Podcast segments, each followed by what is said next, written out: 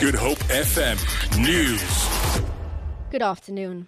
Fire authorities say they are continuing with damping down efforts on a deck of a Korean vessel in Cape Town harbour. The fire ignited on a trawler early yesterday morning when styrofoam caught alight. Fire spokesperson Liesl Moody says the strong winds are not hampering efforts. The SA Maritime Safety Authority said yesterday that the fire does not pose any pollution threat. Vessels docked close to the trawler have been moved to other berths. The DA has welcomed President Jacob Zuma's decision to return the expropriation bill to the National Assembly. In a statement issued on Friday, the presidency indicates that Parliament did not ensure adequate public participation during the processing of the bill as required by the Constitution. DA spokesperson on land, Anshan says the party will do everything in its power to ensure that Parliament does due diligence and that the process is not rushed. She appealed to all South Africans to use the opportunity opportunity to make further inputs so that the bill can be in line with the Constitution. The aim of the bill is to redress racial imbalances in land ownership.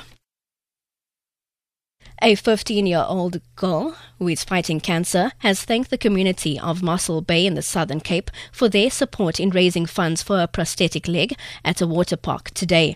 Nicole van Rooyen was diagnosed with a rare cancer last year. Her right foot and part of her leg had to be amputated three weeks ago. Van Rooyen says she is blessed. There wasn't enough bone to save to make a prosthetic heel bone, so they decided not to give um, radiation because it would destroy the muscles around it.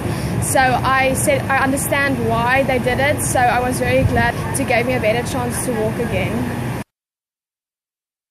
And to end this bulletin, artists at the fifth annual Cape Town Art Fair say they are looking forward to exhibiting their work again next year.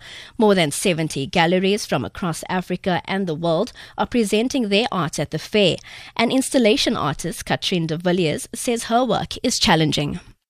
It's very exciting to work with installation, but it's not practically viable, really.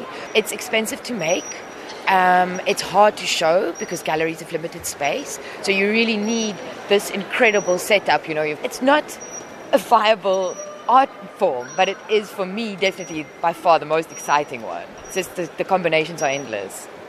For Good Hope FM News, I'm Robin Frost.